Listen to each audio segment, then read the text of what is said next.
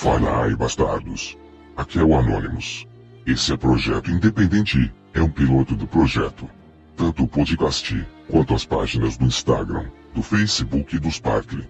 Antes de qualquer coisa, curtam e sigam todas as páginas do perfil Anonymous. Se você curtir esse tipo de conteúdo, passados os avisos. Vamos iniciar o arquivo. Antes de qualquer coisa, seria legal falar rapidamente sobre notícia falsa. Atualmente o conceito de notícia falsa vem se distanciando do que era conceituado, e atualmente vem tornando-se apenas uma acusação de que o mensageiro está mentindo. No entanto, o termo está deslocado do seu real conceito, que seria a propagação de uma informação, notícia ou conteúdo, sabidamente falso, pelo interlocutor, propagada premeditadamente, com a intenção de que essa informação possa mudar algum cenário, embasar algum fato falso, no todo ou parte, ou a última opção, de apenas desinformar o receptor. Sendo assim, o conceito atual vem perdendo o que no direito chamamos de dolo específico, que é a prática de um ato com consciência. Precisamente, a prática de uma conduta com finalidade específica, que nesse caso, por exemplo, poderia ser a desinformação do receptor. Antes de mais nada, quero deixar claro que mentir ou vincular notícia que é falsa não é crime. Pode ser antiético ou imoral ou o que quer que seja, porém, não é crime. E o mais importante, o exemplo que foi dado sobre dor específico é só para ilustrar o caso. Somente isso. Voltando ao cerne da questão. O tema notícia falsa não é novo. Tanto é que há indícios que o termo fake news foi usado ao final do século XIX, pela primeira vez.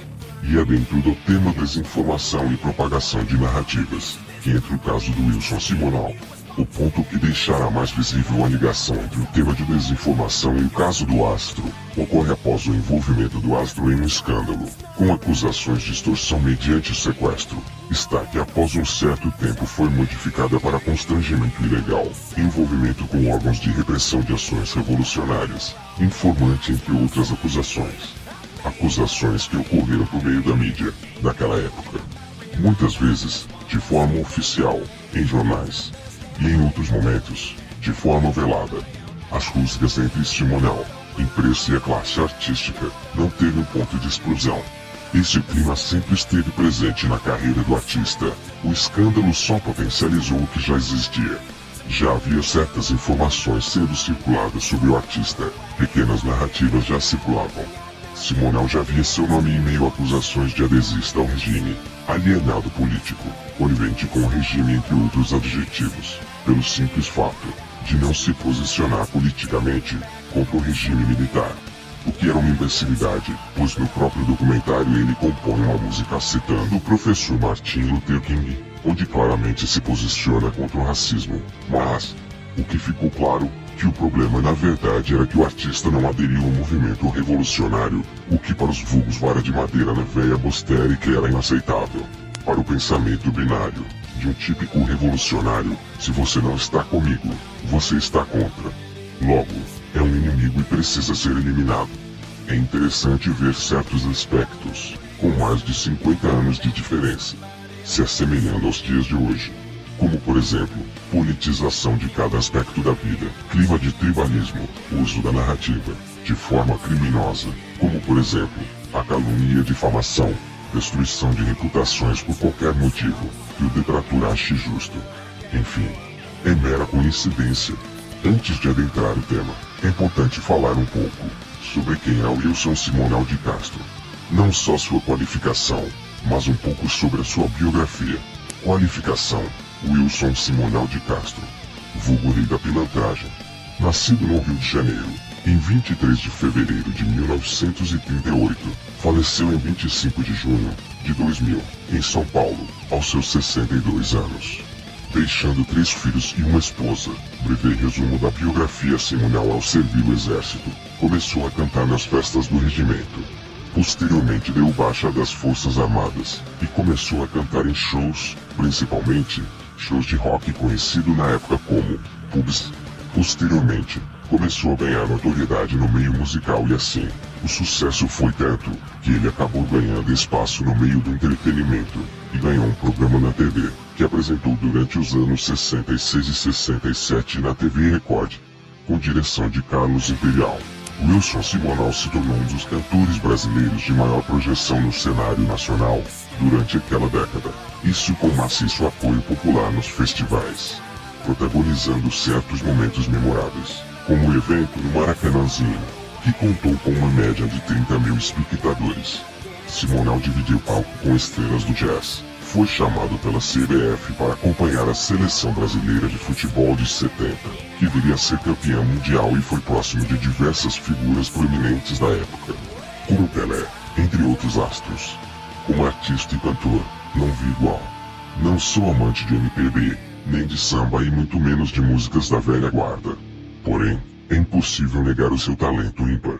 Vê-lo cantando, o seu carisma e sua presença de palco é fantástico, e na minha humilde opinião, que não serve para merda nenhuma. Fora do mundo do rock, Simonal foi o maior showman do Brasil, deixando a qualificação e uma breve biografia do artista. Agora é seguir com o conteúdo do episódio. Mas por que esse caso? O que seria interessante ou até relevante? O caso traz uma gama de informações desencontradas, algumas sem culpa, outras informações propagadas com a intenção de criar uma narrativa, de forma deliberada, ou seja, desinformação, onde por meio dessa narrativa, pode ser enterrada a vida social de um indivíduo. E foi isso que aconteceu com Simonal. Para demonstrar isso, é importante trazer o caso que foi o epicentro do escândalo e evento que acarretou todos os eventos trágicos. Infelizmente foi uma sucessão de problemas, não só pessoais, mas profissionais para todos os envolvidos no caso. É bom fazer uma observação nesse momento. É expor todo o meu respeito pelos envolvidos no caso e os seus familiares, exceto aos jornalistas envolvidos no caso. A esses paulianos, só respeito pela idade que hoje apresentam. Enfim, partindo para o epicentro do caso, no final da década de 60 e início da década de 70, Simonal se vê em uma situação complicada financeiramente. Um astro com uma visibilidade gigantesca, com um sucesso estrondoso, normalmente estaria bem economicamente. Porém, no caso do astro, era o oposto. Frente a essa situação, Simonal pediu um favor a um amigo que trabalhava na sua empresa. O favor consistia que esse amigo tentasse descobrir o que estava acontecendo com as finanças da sua empresa e se alguém estava desviando o dinheiro do caixa da empresa. Pouco tempo depois, esse amigo do Simonal indica um contador para o Simonal, para que esse contador possa ajudar a investigar as finanças da empresa. Nesse ponto da história, há duas narrativas. A primeira narrativa é a do próprio Simonal, que começou a acreditar que o desfalque vinha sendo praticado por conta de todos os seus funcionários, principalmente o seu contador, este que foi chamado para ajudar nas investigações particulares. Isso nunca foi provado. É bom deixar claro a outra narrativa é que a situação se deu por conta da falta de educação financeira do astro e a vida desregrada economicamente, ou seja, esbanjador, do artista. Inclusive, o contador alegou que chegou a encontrar aportes realizados por amigos do astro diretamente na conta da empresa. É uma opinião, não um fato. Que fique bem claro. Mas acredito que essa seja a hipótese mais plausível, pois meio que fica subentendido no documentário, esse ponto de vista. Mas, é uma opinião, uma impressão minha. A partir daí, a relação entre o Simonal e os dois funcionários do Astro se encerrou de uma forma conflituosa, principalmente entre Simonal e o seu contador, pois o Astro acreditava que este era um dos responsáveis pelo seu desfalque. O fato do ex-contador ingressar com uma reclamação trabalhista foi a última gota na relação dos dois. Pouco tempo depois, Simonal decide confrontar o seu ex-funcionário, mas não diretamente. Ele decide pedir que dois amigos façam isso por ele. Um detalhe importante é que esses dois amigos integravam o DUPS, que era um órgão de repressão da Revolução. Aqui novamente surgem algumas narrativas sobre qual foi realmente o pedido que Simonal fez aos dois amigos integrantes narrativas ficam girando em volta da questão se o pedido foi para que ambos somente confrontassem esse contador, para tentar descobrir se foi ele realmente que cometeu o desvio nas finanças da empresa. Ou o pedido passou desse ponto. Sobre o pedido há um consenso, que realmente o pedido partiu do Astro. Fato é, que o Astro emprestou seu próprio carro, um Opala, para que os dois agentes fossem à residência do ex-contador Nota-se que independente do que realmente houve, daqui nada de bom poderia sair.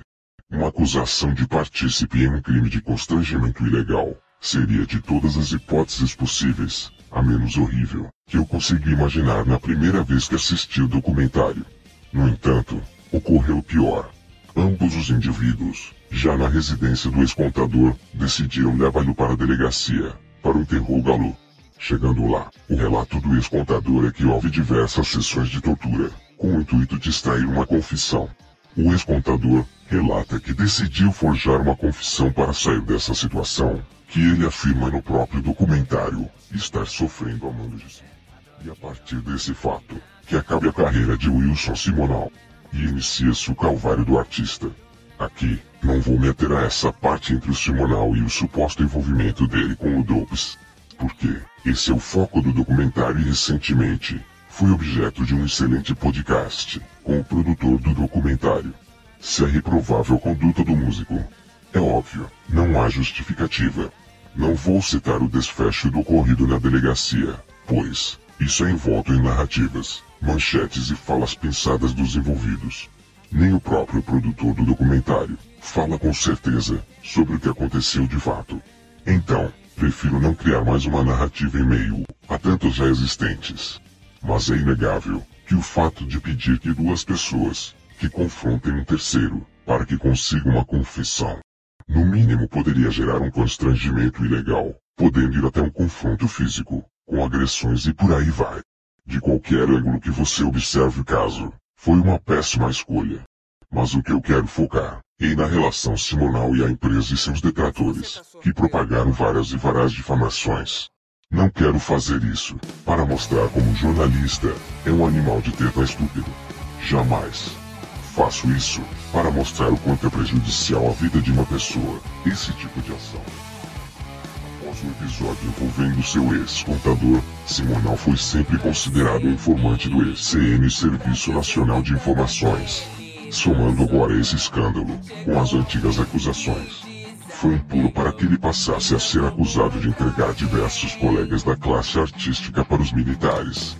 O que realmente fez pegar aderência à narrativa foi um depoimento de um dos réus, dentro do julgamento do caso de extorsão mediante sequestro, que depois foi reclassificado para constrangimento ilegal.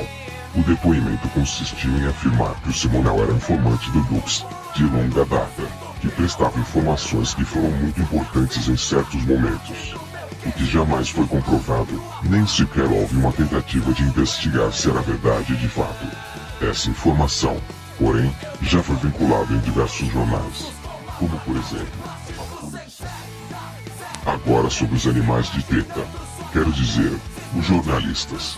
O jornalista Alberto James, em um debate, um pouco antes do lançamento do documentário, fez um comentário muito pertinente sobre o caso, que é, aspas para o jornalista, 1970 a imprensa vivia sob regime de censura e, principalmente, autocensura.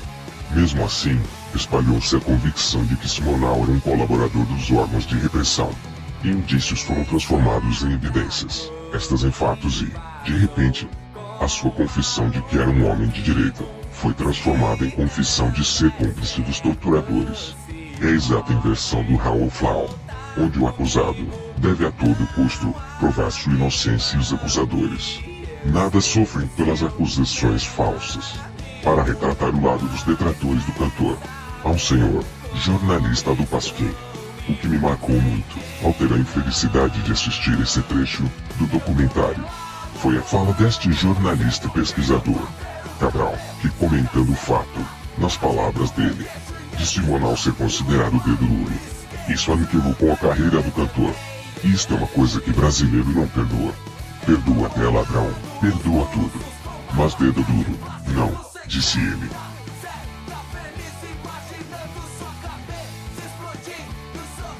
O jornalista explicou que a imprensa de oposição ao regime militar não podia espinafrar o governo, porque a censura não permitia que as matérias fossem publicadas. A saída era espinafrar quem apoiava o regime. Nomes como Nelson Rodrigues, Gustavo Corsão e Roberto Campos não foram perdoados pelos meios de comunicação. Sérgio Cabral avalia que Simonal não tinha cabeça de político, de ser espião. mas que o cantor tinha importantes contatos no regime. Aspas para o senhor. Ele não tinha ideologia de ser contra ou a favor da esquerda, disse. Aqui está a síntese do que realmente ocorreu, em relação ao Simonal e à imprensa. Esse é o verdade X da questão. Fato é, que foi a partir daquele caso, que se encerrou a carreira do astro. Não havia shows, não havia participação em programas de TV. Nada. Nem contratos com gravadoras. Isso iria se perdurar pelo resto de sua vida. Houve uma tentativa da parte do próprio astro de tirar o seu nome a limbo. Um pouco antes da sua morte, em alguns programas de TV, como o programa da Hebe.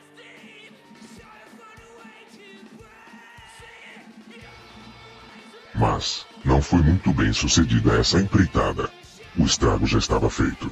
Somente em 2006, que houve uma manifestação de um órgão com relevância sobre o caso, que foi a manifestação da OAB. Precisamente foi a Comissão Nacional de Direitos Humanos, CNDH, que analisou todos os documentos relacionados ao caso, depoimentos e relatos de pessoas envolvidas no caso ou próximas ao artista, e concluíram que não havia indícios de que o artista seria informante do regime. O que me espanta foi 1. Um, a necessidade de tudo isso, todo esse tempo para constatarem que não havia indícios que embaçassem as acusações. Pois, o caso foi amplamente divulgado em vários e vários meios de comunicação, de grande porte da época. Não era possível que ninguém tentou pesquisar o caso mais a fundo. 2. O fato de uma comissão de direitos humanos precisar inocentar um indivíduo sobre algo que sequer é crime. Não há um artigo do Código Penal dizendo que é crime uma pessoa dar informações ao órgão público sobre indivíduos que estão atentando contra a ordem e a segurança nacional, e não importa se concordem ou não com a causa revolucionária da época ou se concordem com o outro lado. Não é a questão, pois isso não é crime.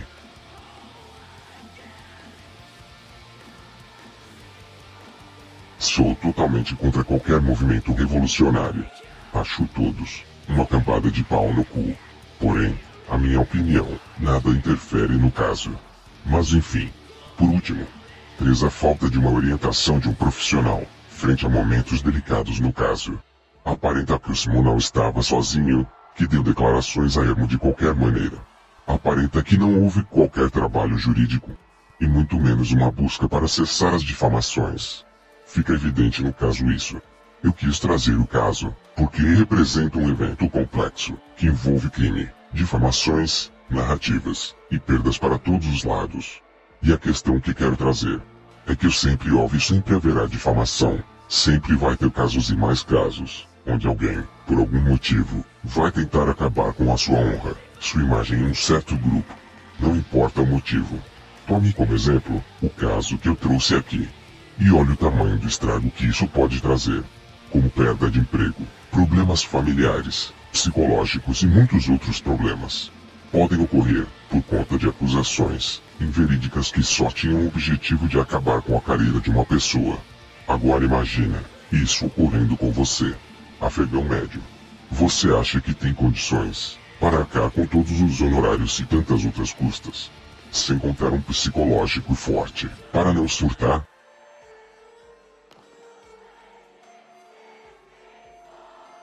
O recado também fica para você, Zé Ruela que fica dando retweet em difamações de LB ou compartilhando acusações, que não sabem se é ou não verdadeiras. Vai alegar fato notoriamente sabido. Ou exceção da verdade, se for um servidor. Acha mesmo que o advogado dele não vai te jantar? Acha que vai colar essa alegação na audiência de instrução? Que pagar para ver. Enfim, apesar de ser um crime de menor potencial ofensivo, que não leva à prisão. Os efeitos sobre a vítima podem ser gigantescos. E se você não buscar cessar essa agressão à sua imagem, à sua honra desde o início, da forma correta, que é por meio do judiciário, isso pode tomar uma proporção gigantesca, onde ninguém consegue mais controlar o que é propagado. Infelizmente, é o mais comum, pois as pessoas sofrem com difamações ou até mesmo com calúnias, e ao invés de resolverem o caso,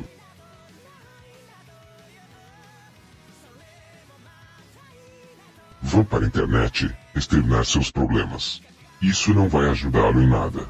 Pelo contrário, pode prejudicar mais ainda o caso. colocar mais elementos na narrativa. É imprescindível que os detratores sejam punidos e de forma rápida. Isso destrói o espírito do delinquente. A certeza da sua punição. Como está lá no livro de Beccaria. Galera do direito, tem a obrigação de saber qual é o livro. Todo professor de penal indica o livro. Falando em Beccaria, a criminologia fala muito sobre isso. Se o criminoso pratica o crime nada ocorre, e ele tem a ciência disso, da sensação de ter escapado da sua punição. Falando de forma informal, descontraída. A partir daí, ele se torna mais ousado, por conta daquela sensação de impunidade.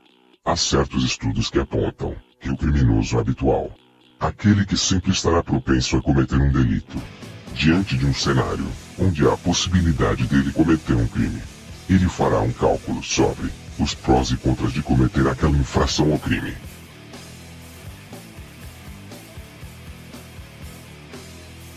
Caso ele sinta que é o mais vantajoso a prática delitiva e menos provável a sua punição, ele cometerá o crime.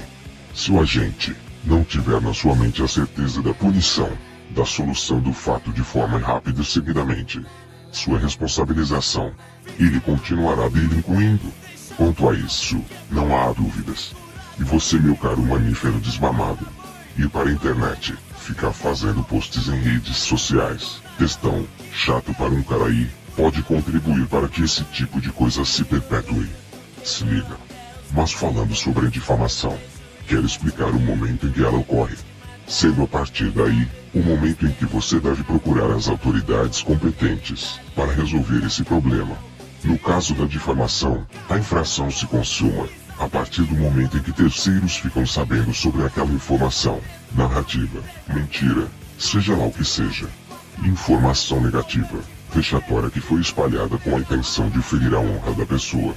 Essa informação deve ter um teor ofensivo de tal maneira que prejudique a vítima no seu convívio social.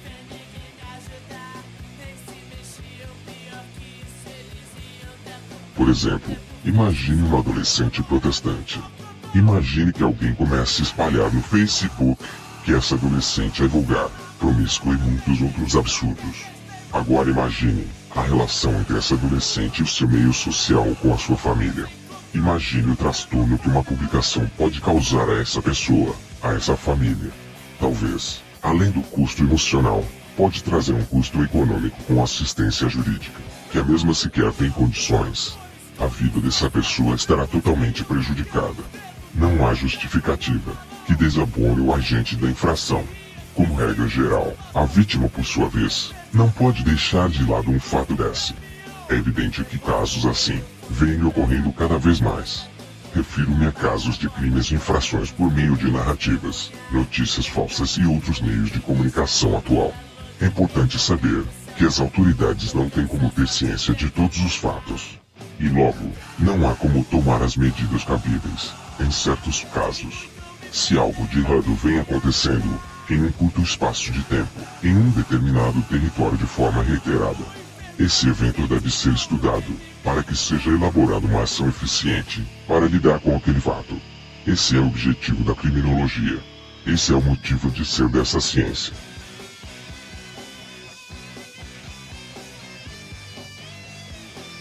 Partir do momento onde tudo isso está acontecendo e não é informado às autoridades, ocorre o fenômeno que é chamado de cifras negras. Ou seja, está acontecendo os delitos, pessoas estão sendo vitimizadas, mas as autoridades não têm essa informação. E quando tem, é de uma forma precária. Esse fenômeno é um dos motivos, não único, que acaba não permitem uma atuação eficiente contra certos delitos. Mas é legal falar sobre outros pontos importantes. Outro ponto importante é o delinquente. Quando mesmo toma ciência que a partir de então, ele pode passar a ter uma anotação é o momento onde o menino suja a cueca e a menina suja a delicada lingerie. Momento irmãos pierogos. Enfim, quando digo pode, é com muitas aspas. Porque esse é um caso de juizados especiais criminais. A difamação é uma infração de menor potencial ofensivo. E haverá um oferecimento de suspensão condicional. Porém, a vítima muito provavelmente irá buscar uma condenação civil, buscando reparação dos danos que sofreu ou das oportunidades que deixou de obter pela difamação.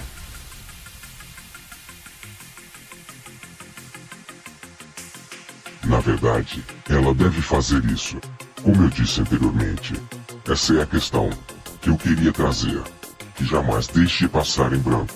Não peçam desculpas para o seu detrator e busquem a proteção do judiciário, pois essa é a função dele, de ser um mecanismo de garantir o seu direito. E assim, eu encerro o primeiro arquivo, Dicas de Livros, sobre a narrativa e desinformação, o livro Desinformação, que é de um ex-chefe da antiga KGB, Dica de Canais, a página O Lado Ocó, Clube Rebouças e Brasil Paralelo, Dicas de Séries, Kamen Rider de 71, o primeiro Rader, o que tem a ver com o tema? Nada, mas é bom para um caramba. E é isso por enquanto, bastardos. Fui. E dica do dia. Não gastem o réu primário.